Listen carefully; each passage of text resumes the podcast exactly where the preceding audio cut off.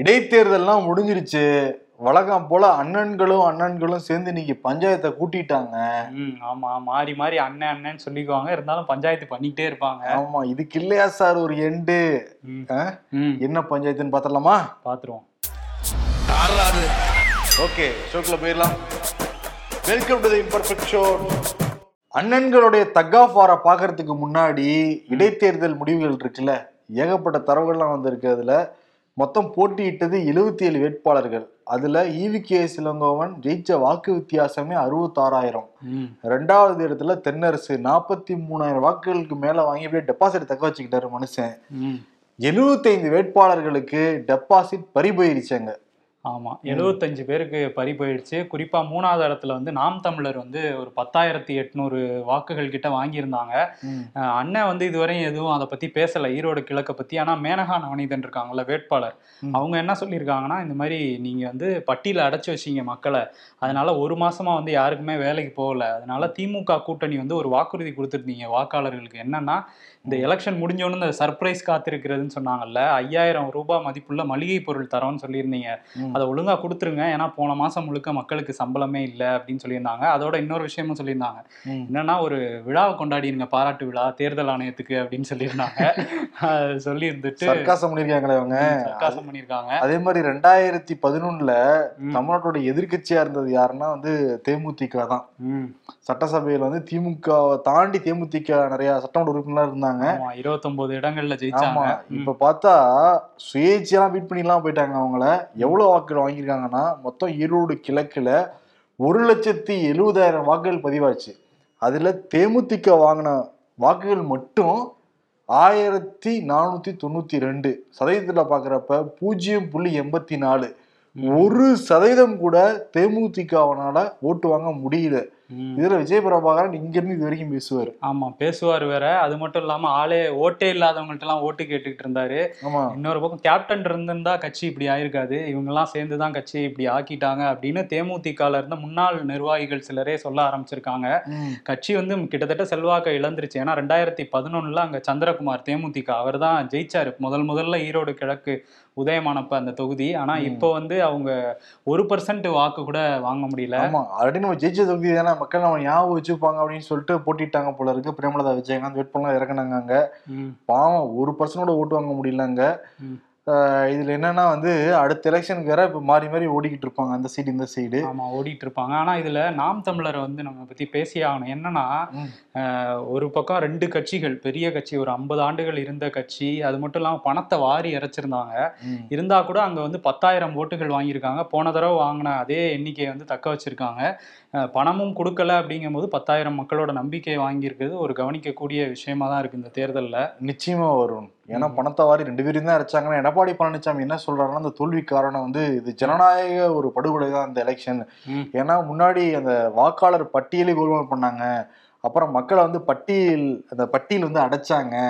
அதற்கு பிறகு பரிசு பொருட்கள் பணமழை எல்லாம் வந்து இது பண்ணாங்க. இது எதுவும் பண்ணாத மாதிரியே சொல்லுவாப்புல அதான் இங்க நமக்கு அதுதான். அவங்க எல்லாருமே பணநாயகம் வென்றதுன்னு சொல்றாங்களா? அதுக்கு முன்னாடி அதிகங்கிற சேர்த்துக்கணும். அதிக பணநாயகம்ன்றது நாங்க கொஞ்சம் குறைச்சு கொடுத்தோம். அதனால வெல்ல முடியலன்ட்டு. ஆமா. அதுதான் பண்ணிட்டு இருக்காங்க. கடைசி ஒரு மணி நேரத்துல இந்த வாக்குப்பதிவு அன்னைக்கு நிறைய ஓட்டுலாம் வந்து போட்டிருந்தாங்க. இது எல்லாமே கோல்மால் பண்ணிட்டாங்க திமுக கூட்டணி. அதனால ஜெயிச்சிட்டாங்க. அப்படிங்கிறாங்க. இந்த சைடு வந்து பண்டூரி ராமச்சந்திரன் இருக்காருல்ல. ஓபிஎஸ் சைடு இருக்கவரு. என்னைக்கு முதல்வராக எடப்பாடி பழனிசாமி பதவி ஏற்றாரோ அதுக்கப்புறம் நடக்கிற எல்லா தேர்தலையும் நாங்க தோல்வி தான் அடைஞ்சுக்கிட்டு இருக்கோம். பத்தொன்பது அதெல்லாம் சேர்த்து சொல்றாரா? பத்தொன்பதுல இருந்து இருபத்தொன்னு எல்லாத்தையும் சேர்த்து. ஆட்சியும் போயிடுச்சு இடைத்தேர்தலையும் நாங்க தோத்து போயிட்டோம் அப்படின்னு சொல்றாரு. குற்றச்சாட்டு வைக்கிறாரு. இப்போ ஓபிஎஸ் மட்டும் வந்திருந்தா மட்டும் தள்ளி இருப்பார்ல அப்படிங்கிற மாதிரி அவங்களும் கேட்பாங்க எடப்பாடி தரப்புல. ஜெயக்குமார் என்ன சொல்றாருன்னா. அக்கா ஒரு தடவை சொல்லியிருந்தாங்கல்ல வெற்றிகரமான தோல்வின்ட்டு. இவர் என்ன சொல்றாருன்னா தோல்விகரமான வெற்றி அப்படின்றாரு. என்னன்னா வந்து திமுக எங்களை பார்த்து பயந்துட்டாங்க. எந்த தேர்தலுக்குமே திமுக இவ்வளவு பயந்தது இல்ல அதனாலதான் முன்னூத்தம்பது கோடிக்கு மேல செலவு பண்ணியிருக்காங்க. இது ஒரு போலியான வெற்றி தான் அப்படிங்கிற மாதிரி அவர் சொல்லியிருக்காரு. சொல்லியிருக்காரு. இந்த சைடு கேபி முனுசாமி இருக்காருல்ல. அவர் என்ன சொல்றாருன்னா எங்களுக்கு தோல்வியே கிடையாது வெற்றி தான் அப்படிங்கிறாரு. ஒரே கன்ஃபியூஸா இருக்கு. அதிமுக தோத்து போனது உண்மைதான்? வேட்பாளர்ல கேட்டா தெரியும். குமுறி குமுறி அழுதுருவாப்ல பாதியிலே வேற எந்திரிச்சு போயிட்டாரு. என் பணம் எல்லாம் போச்சே. அப்பே கட்சிக்காரங்க சொன்னாங்க நான் கேட்டேனா? அப்படிங்கிற மாதிரி இருக்காரு. கே. பி. ராமலிங்கம் போட்டியிட மாட்டேன்ட்டாரு. அங்க. இளைஞர் அணியில இருந்தவங்க எல்லாம் போட்டியிட மாட்டேன்ட்டாரு. இருந்தாலும் இவர் வாண்டடா வந்து இவ்வளவு பெரிய தோல்வி ஆயிடுச்சு. கேபி முனிசாமி என்ன சொல்றாருன்னா பாருங்க இப்ப எதிர்கட்சி நாங்க தான் சொல்லிட்டு ப்ரூவ் ஆயிருக்கு. இது அரசியல் ரீதியாக வெற்றி தான் எங்களுக்கு அப்படிங்கிறாரு. புரியலையே சொல்றாரு. டிடிவி என்ன சொல்றாருன்னா. இது வந்து அவர் சொல்ற மாதிரி தான் சொல்றாரு பன்ரோட்டி சொல்ற மாதிரி எடப்பாடி கையில இந்த கட்சி இருக்கிறதுனால தான் பலவீனம் ஆயிடுச்சு அதிமுக. அப்படின்றாரு அவர் என்ன சொல்ல வர்றாருன்னா என் கையில இருந்துருச்சுன்னா அப்படிங்கிற மாதிரி சொல்ல வர்றாரு. சசிகலா என்ன சொல்றாங்கன்னா. இந்த ஊர் ரெண்டு போட்டா கூத்தாடி கொண்டாட்டங்கிற மாதிரி அதிமுக ரெண்டு போட்டதுனால இந்த சந்தர்ப்பத்தை பயன்படுத்திட்டு திமுக வென்றுருச்சு. நம்ம எல்லாம் தொண்டர்கள்லாம் நம்ம ஒன்று சேரணும் ஒன்று சேர்ந்து தோல்வியிலிருந்து நம்ம வந்து மீண்டு வருவோம். யாரும் தோண்டு போகாதீங்கன்னு இருக்காங்க. ஸ்மால் நம்பிக்கை நீங்க தோண்டு போகாதீங்கன்னு சொல்ற அளவுக்கு தான் ஓரம் கட்டப்பட்டு இருக்காங்க ஆமா அரசியல் ரீதியாக. பட் ஸ்மால் நம்பி நம்பிக்கை அளிக்கிற வகையில அறிக்கை கொடுத்துருவாங்க அதிமுக தொண்டர்களுக்கு. அதிமுக தொண்டர்களுக்கு. எத்தனை பேர் தலைவர்கள் தான் அதிமுக தொண்டர்களுக்கே கொடுப்பாங்க? இதுதான் ஒரே கன்ஃபியூஷனா இருக்கு அதிமுகல. ஆமா. அண்ணாமலை வேற சொல்லியிருக்காரு. அண்ணாமலை என்ன சொல்றாருன்னா நாங்க கூட்டணி தர்மத்தோட வந்து வேலை பார்த்தோம் அப்படின்னு சொல்லியிருக்காரு. ஆனா ஏடிஎம்கேல இருக்கவங்கலாம் நினைச்சுப்பாங்க நீங்க வேலை பார்த்ததுனால தாங்க நாங்க இவ்வளவு கம்மியா வாக்கு வாங்கணும்னு கூட நினைச்சிருப்பாங்க ஆக்சுவலி போன முறை இந்த தமாக போட்டிட்டாங்கல்ல அப்பவே என்ன சொன்னாங்கன்னா அந்த சமயத்துல பிஜேபி கூட்டணிலாம் வென்று இருப்பாங்களாங்க. எட்டாயிரம் வாக்கு தானே வித்தியாசங்க சிறுபான்மையினர் வாக்கே நாற்பதாயிரம் வாக்குகள் இருக்கான். ஜெயிச்சிருப்போம் எழுத்ததிலே வந்திருக்காது. பிஜேபி வந்தனால எழுத்ததிலே இப்ப வந்திருக்கு அப்படிங்கிற மாதிரி வந்து அவங்க புலம்பிக்கிட்டு இருக்காங்க. ஜி கே வாசன் அதே டெம்ப்ளேட் தான். அவங்க தொகுதி தானே? ஆமா அவங்க தான் முன்னாடி போட்டிட்டாங்க. பணநாயகம் பண்றது அதே தான்ப்பா தோத்தவங்க ஃபுல்லா ஜெயிச்சவங்க ஃபுல்லா ஃபுல்லா மக்கள் எங்க இதுக்கு கொடுத்த வெற்றி அதுல திராவிட மாடலுக்கு கொடுத்த வெற்றின்றாங்க. இதுல மல்லிகார்ஜுனை காக்கே சொன்னதான் ஹைலைட் தமிழ்நாட்டுல இடைத்தேர்தலில் ஜெயிச்சிருக்காரு. காங்கிரஸ் தான் ஜெயிச்சிருக்கு. இது ரெண்டாயிரத்தி இருபத்தி நாலு தேர்தலுக்கான ஒரு முன்னோட்டங்கிறாரு. மல்லிகார்ஜுனாக அதான் சொல்றாரு. ஆனா மூன்று மாநிலங்கள்ல தோல்வி தள்ளிவிட்டேங்கிறதுக்கு அவர் என்ன சொல்றாருன்னா அது வந்து ரெண்டாயிரத்தி இருபத்தி நாலுல பிரதிபலிக்காதுங்கிறாரு. இடைத்தேர்தல் பிரதிபலிக்குமா?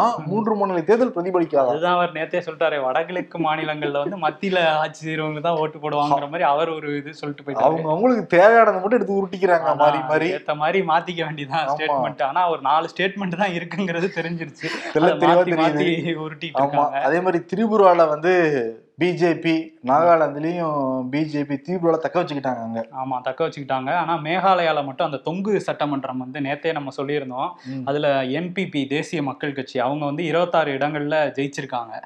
முன்னாடி வந்து ரெண்டாயிரத்தி பதினெட்டுல என்பிபி பிஜேபி தான் கூட்டணி ஆட்சி அமைச்சாங்க. இந்த தடவை தேர்தலுக்கு முன்னாடி இல்ல பாஜகவோட நாங்க கூட்டணி வைக்க மாட்டோம் அப்படின்னு என்பிபி சொன்னாங்க. பிஜேபியும் பயங்கரமா என்பிபியை திட்டிட்டு இருந்தாங்க. ஆனா பார்த்தா இப்ப நேத்து என்ன பண்ணியிருக்காருன்னா சாயந்தரம் ஃபோன் பண்ணியிருக்காரு அமித்ஷாக்கு என்பிபி கட்சியோட தலைவர் கொன்ராட் சங்மா ஃபோன் பண்ணி இந்த மாதிரி ஆயிப்போச்சு நீங்க ஏதாவது பார்த்து பண்ணி விடுங்க அப்படிங்கிற மாதிரி சொன்னோன்னே நாங்க ஆதரவு தரோம்னு சொல்லிட்டாங்க. அவங்க ரெண்டு தான் ஜெயிச்சிருக்காங்க. இருபத்தாறு பிளஸ் ரெண்டு இருபத்தெட்டு ஆனா அங்க முப்பத்தோரு இடங்கள். தேவைப்படுதா? அதனால வந்து இப்ப மீதி மூன்று ஆட்களை வந்து தேடிக்கிட்டு இருக்காங்க. பிஜேபி செத்துட்டாங்களாப்பா இனிமேல் கவலை இல்லப்பா அவங்க ஃபார்முலாம் யூஸ் பண்ணுவாங்க அப்படி பார்த்தா அங்க காங்கிரஸ் வந்து அஞ்சு இடத்துல ஜெயிச்சிருக்காங்க. இருபத்தாறு பிளஸ் அஞ்சு முப்பத்தொன்னு இருந்தா கூட நம்பல. ஏன்னா வந்து ஏதாவது ஒண்ணு பண்ணி கலைச்சு விட்டுருவாங்க. காங்கிரஸ்ல இருந்து தாவிடுவாங்க. அந்த மாதிரியான ஒரு பயத்துல பிஜேபியோடய பேசியிருக்காரு. அதுக்கு காங்கிரஸ் என்ன சொல்லியிருக்காங்கன்னா அமித்ஷா வந்து இங்க பிரச்சாரம் பண்ணும்போது என்பிபி மாதிரி இந்தியால ஊழல் நிறைந்த கட்சி எதுவுமே இல்லைன்னு சொன்னாரு. இப்ப அவங்களோடய போய் பேசிட்டு இருக்கீங்களே அப்படின்னு சொல்றாங்க. பிஜேபிக்கு இதெல்லாம் சர்வசாதாரணம் மகாராஷ்டிரா நடந்துச்சு.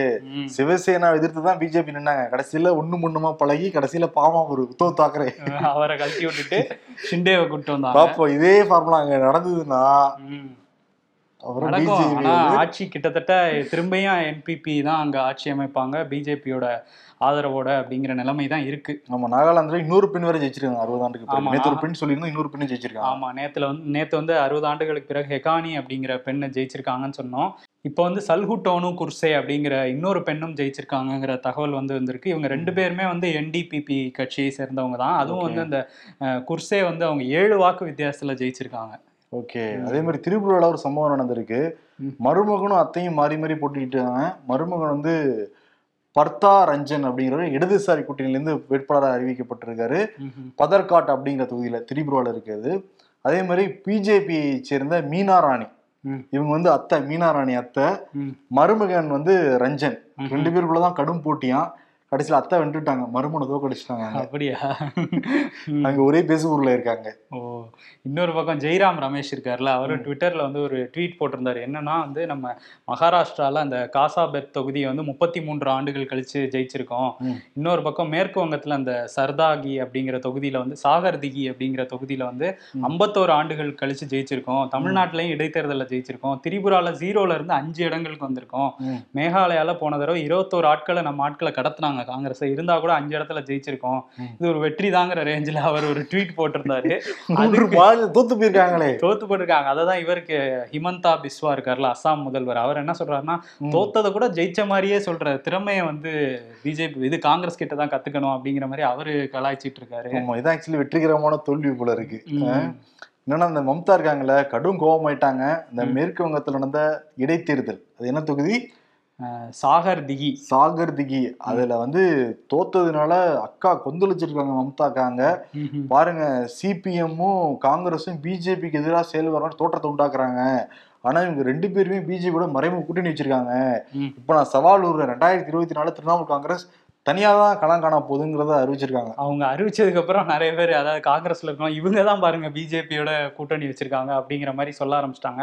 ஏன்னா அவங்க தனிச்சு நின்னாங்கன்னா அந்த எதிர்க்கட்சிகளோட ஒற்றுமை இல்லாம அங்க வந்து கொஞ்சம் பிஜேபிக்கு தான் அது ப்ளஸ் ஆகும் அப்படிங்கிற மாதிரி சொல்ல ஆரம்பிச்சிருக்காங்க. பார்ப்போம் என்ன நடக்குது. அண்ணன்களுடைய பஞ்சாயத்துக்குள்ள வருவோம். உச்சநீதிமன்றத்துல தீர்ப்பே வாங்கியாச்சு. அந்த பொதுக்குழு செல்லும் அப்படின்னு. அதற்கு பிறகு இல்ல இல்ல. அந்த பொதுக்குழுல நிறைவேற்றப்பட்ட தீர்மானங்கள் வந்து செல்லாது. அது ஒரு பாயிண்ட் இருக்குல்லன்னு சொல்லிட்டு ஓபிஎஸ் குழு அப்பயே சொன்னாங்க. உச்சநீதிமன்ற தீர்ப்பு என்ன இருக்குன்னா அந்த தீர்மானங்களுக்குள்ள நாங்க போக விரும்பல. வழக்கு போறதுன்னா போடுவாங்கப்பா அப்படிங்கிற மாதிரி உச்சநீதிமன்றம் சொன்னதுனால. திருப்பி உயர்நீதிமன்றத்துல ஓபிஎஸ் தரப்பு வந்து வழக்கு போட்டிருந்தாங்க. அந்த பொதுக்குழு செல்லுன்னு உச்சநீதிமன்றம் சொல்லிருச்சு. ஆனா பொதுக்குழு நிறைவேற்றப்பட்ட அந்த தீர்மானங்களுக்கு தடை விதிக்கணும். அதுக்கு நீங்க உத்தரவு போடணும் அப்படின்ட்டு வழக்கு போட்டிருந்தாங்க.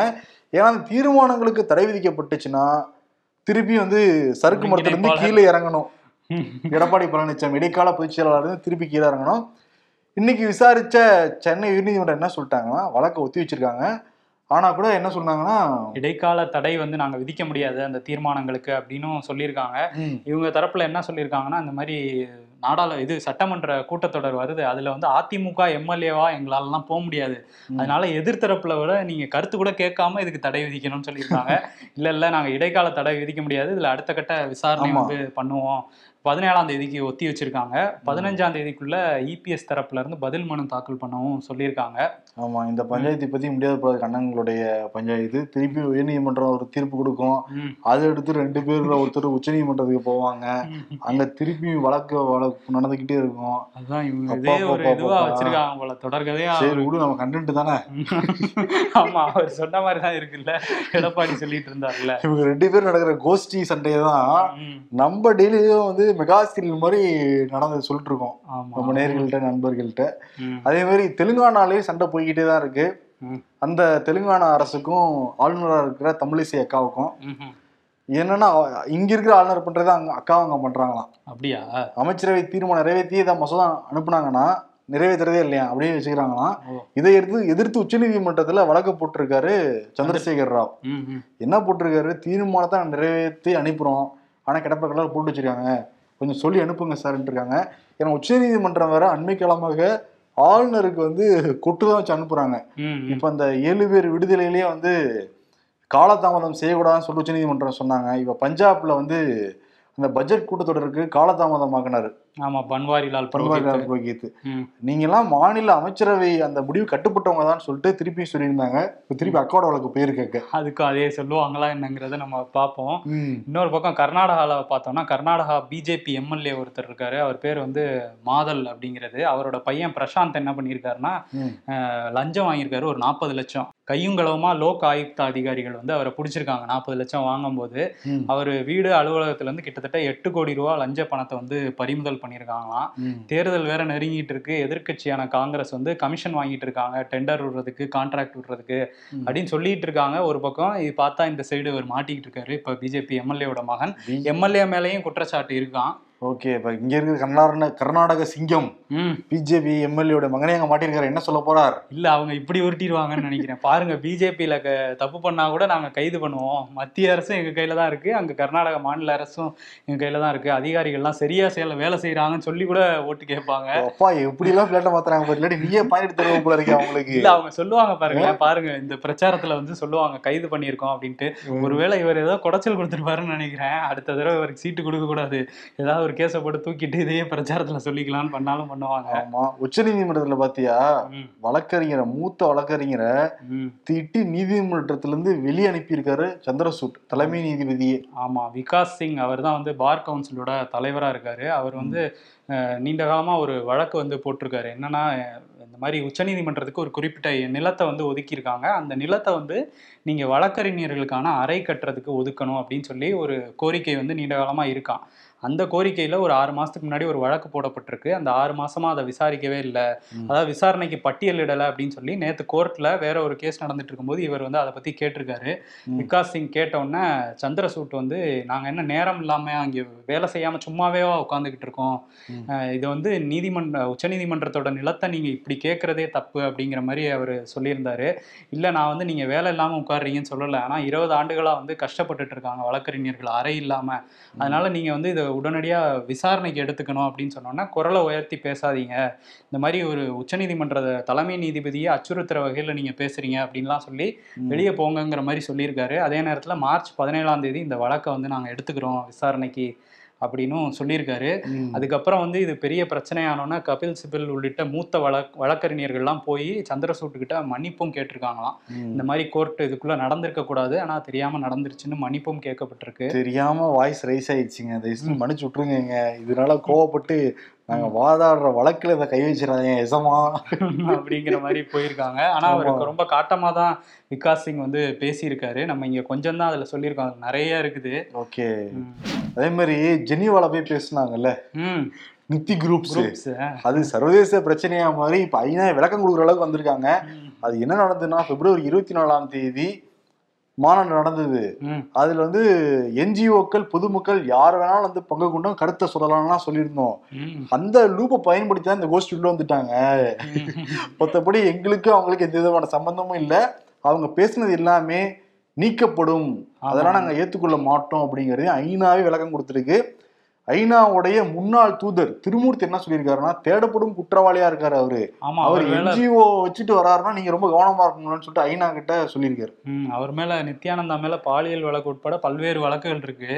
ஆனா அவர் வந்து அதை கிட்டத்தட்ட அவங்க எப்படி ப்ரொமோட் பண்ணிட்டாங்கன்னா எங்களை ஐநா வந்து அங்கீகரிச்சிருச்சுங்கிற ரேஞ்சுக்கு ப்ரொமோட். பண்ணிட்டு இருந்தாங்க. ஆனா அவங்க ஐநாவே அதை ஒரு கற்பனை நாடுன்னு தான் சொல்லியிருக்காங்க. அப்படி ஒரு நாடு எங்க இருக்குன்னே தெரியல கற்பனை நாடு தான் இப்போ வரையும். ஐநாவுக்கே தெரியலையா? இருக்கிற அதிகாரிகளுக்கு காவலர்கள்லாம் தெரியலன்னு பார்த்தா ஐநாவுக்கே தெரியல. இல்ல அது இருந்தா தானே கற்பனைன்றாங்களே. இவரே எங்கேயோ போய் இருந்துட்டு சும்மா சொல்லிட்டு இருக்காருன்னு நினைக்கிறேன். ஒரு வெப்சைட்டை மட்டும் வச்சிருக்காரு. ஐநால வந்து நித்தி போல. ஆனா நித்யானந்தா இமேஜ் மட்டும் வச்சிருக்காங்கப்பா சேர்ல நித்தி வந்த மாதிரியே வந்து சிசிகளாம் சுத்தி நிக்கிறாங்க. எங்க இருந்தாலும் சிஷ்யைகள் வந்து சுத்தி நிப்பாங்க. நடுவுல ஒரு போட்டோ இருக்கு. இல்ல ஆக்சுவலி நித்யானந்தா இம்பர்ஃபெக்ஷன் பாப்பாரு பேசினார்ல அதனால நீங்க. சொல்லுங்க. எங்களுக்கு பதில் சொல்லுங்க. கைலாசா எங்க இருக்கு. வேலைவாய்ப்பு முகாம்லாம் நடத்துறாங்கப்பா. சரி வேலை எங்க இருக்கு- எங்க இருக்குன்னு கண்டுபிடிக்கிறது தான் வேலையா இருக்கும். இதையாவது ஃபாலோ பண்ணி கண்டுபிடிங்கப்பா. எங்க இருக்காருன்ட்டு. ஆமா சொல்லுங்க கொஞ்சம். சார் பார்த்து சொல்லுங்க பாப்பீங்கல்ல. ஆமா. மோடி வேற பாத்தீங்களா. இத்தாலி பிரதமர் வந்திருக்காங்கல்ல இந்தியாவுக்கு. இத்தாலி பிரதமர் ஜார்ஜியா மெலோனி அவங்க வந்து நேத்து வந்திருந்தாங்க. ரெண்டு நாள் அரசுமுறை பயணமா. அவங்க கூட பேசினாங்க. இருநாட்டு உறவு பத்தி பேசினாங்க. அதுக்கப்புறம் வெளியே வந்து பேசும்போது மோடி வந்து என்ன உத்தரவாதம் அளிச்சிருக்காருன்னா உக்ரைன் போரால வந்து பல நாடுகள் வளர்ச்சி வந்து தடைபட்டிருக்கு. அதனால நாங்க ஆரம்பத்துல இருந்தே சொல்லிட்டு இருக்கோம் இந்த மாதிரி பேச்சுவார்த்தை மூலமா தான் இந்த பிரச்சனைக்கு ஒரு தீர்வு காண முடியும்னு. இப்போ அமைதி பேச்சுவார்த்தைக்கு ஓகேன்னு சொன்னா நாங்க வந்து அதை நடத்தி வைக்க தயாரா இருக்கோம் அப்படின்னு சொல்லியிருக்காரு மோடி. முதல் முறையா வந்து நாங்க அமைதி பேச்சுவார்த்தைக்கு நாங்களே ஒரு பால பாலமா இருப்போங்கிற ரேஞ்சுக்கு சொல்லியிருக்காங்க. ஓகே நடந்தா நல்லது தானே ம், நல்ல அமைதியா விஷயம்தான். இருக்கணுங்கிறது தானே எல்லாரும் எதிர்பார்க்கறோம். முதலமைச்சர் தலைமையில இன்னைக்கு மிக முக்கியமான ஒரு மீட்டிங் நடந்திருக்கு. காலநிலை அந்த மாற்றம் தொடர்பாக. பல்வேறு விஷயங்கள் குறித்து மீட்டிங் போடுவாங்கன்னு வச்சுக்கோங்களேன் பட் காலநிலை தொடர்பாக மீட்டிங் போடுறது ரொம்ப ரொம்ப முக்கியமான விஷயம். ஏன்னா உலகம் முழுக்க அதை தான் பேசிக்கிட்டு இருக்காங்க. அவர் முக்கியமான விஷயம் சொல்லியிருக்காரு. இனிமேல் தமிழ்நாட்டில் அறிவிக்க போற திட்டங்கள் நடக்க திட்டங்கள் எல்லாமே காலநிலை மாற்றங்கிற கண்ணாடி கொண்டு ஆய்வு செஞ்சதுக்கு பிறகுதான் அது நிறைவேற்றப்படும் அப்படிங்கிறத சொல்லியிருக்காரு. ஆமா சொல்லியிருக்காரு. ஒரு கண் வந்து வளர்ச்சியா இருந்தா இன்னொரு கண் வந்து காலநிலை மாற்றத்தை பத்தின சிந்தனையா தான் இருக்கணும் அப்படிங்கிற கருத்தையும் முதல்வர் சொல்லியிருக்காரு. இந்த கூட்டத்துல வந்து பூவுலகின் நண்பர்கள் சார்பில் சுந்தர்ராஜன் வந்து கலந்துகிட்டு இருக்காரு. அவரும் அங்க ஒரு நிமிடம் பேச நேரம் கொடுத்திருக்காங்க. அந்த நேரத்துல அவர் என்ன சொல்லியிருக்காருன்னா திராவிட மாடல்ங்கிறது வந்து ஒரு தேங்கி நிக்கிற குட்டை கிடையாது. காலத்துக்கு ஏத்த மாதிரி மா மாறிக்கிட்டே போற ஓடுற ஒரு ஜீவ நதி அப்படின்னு சொல்லியிருக்காரு. இந்த காலத்துக்கு தேவை வந்து காலநிலை மாற்றம் பத்தின திட்டங்கள் தான் அதுதான் நம்ம பேசணும் அப்படின்னு சொல்லியிருக்காரு முதல்வரும் வந்து அதுக்கு நம்ம அதை கண்டிப்பா பண்ணுவோம் அப்படிங்கிற மாதிரி சொல்லியிருக்காராம் ஏன்னா. உண்மையிலே வந்து உலக நாடுகள் முழுக்க சர்வதேச அரங்குல வந்து இந்த காலநிலை மாற்றம் வந்து ஆட்சி மாற்றத்தையே கொண்டு வந்திருக்கு பல நாடுகள்ல. இங்க இப்பதான் பேச ஆரம்பிச்சிருக்கோம் தொடர்ச்சியா வந்து இது பேசணும் நல்ல விஷயம் தான். அதே மாதிரி ஆர்எஸ்எஸ் பேரணி. நாங்க நடத்தியே தீரோண்டு போன வருஷத்துல கங்க- கங்கணம் கட்டிட்டு இருக்காங்கப்பா. இப்போ உச்சநீதிமன்றம் வரைக்கும் அந்த வழக்கு போயிருக்குல்ல ஆர்எஸ்எஸ் தரப்பு என்ன சொன்னாங்கன்னா ஐயா தமிழ்நாட்டுல ஐம்பது மாவட்டங்கள் இருக்கு. அனுமதி கொடுக்க மாட்டேங்கிறோடனே கன்ஃபியூஸ் ஆயிட்டாங்க இங்க இருந்த வழக்கறிஞர் இங்க கேரளா கர்நாடகா எங்கேயா சேர்த்து சொல்லிட்டாங்களா தமிழ்நாட்டு தமிழ்நாட்டுல மொத்தம் ஐம்பது மாவட்டம் இல்லைன்னு கேள்வி கேட்டோடனே இல்ல நாங்க அமைப்பு ரீதியா ஐம்பது மாவட்டம் வச்சிருக்கோம் அப்படின்ட்டு இருக்காங்க ஓஹோ அப்ப அதை போட்டிருக்கணும்ல தமிழ்நாட்டுல ஐம்பது மாவட்டம்னு டவுட் வருமா இல்லையா அதேதான் ஆமா அந்த வழக்கம் வந்து ஒத்தி வைக்கப்பட்டிருக்கு.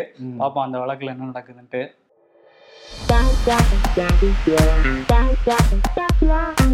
தமிழக அரசு கஜானாவை காலி செய்யாமல் இருந்திருந்தால் அனைத்து வாக்குறுதிகளும் நிறைவேற்றப்பட்டிருக்கும். கடலில் பேனா நினைவு சின்னம் வைக்க மட்டும் கஜானால நிதி இருக்கே எப்படிங்க? ம், நல்ல கேள்வி கேட்குறாங்களே. இன்மை ட்ரீம். நான் வந்து நிறைய பேருக்கு உதவி செய்யறேனா படம்லாம் கொடுத்து உதவி செய்யறேனா சூரிய வம்சம் சரத்குமார் மாதிரி. பட் இன் ரியாலிட்டி அந்த குடத்தை வாங்குறதே நம்ம தானா?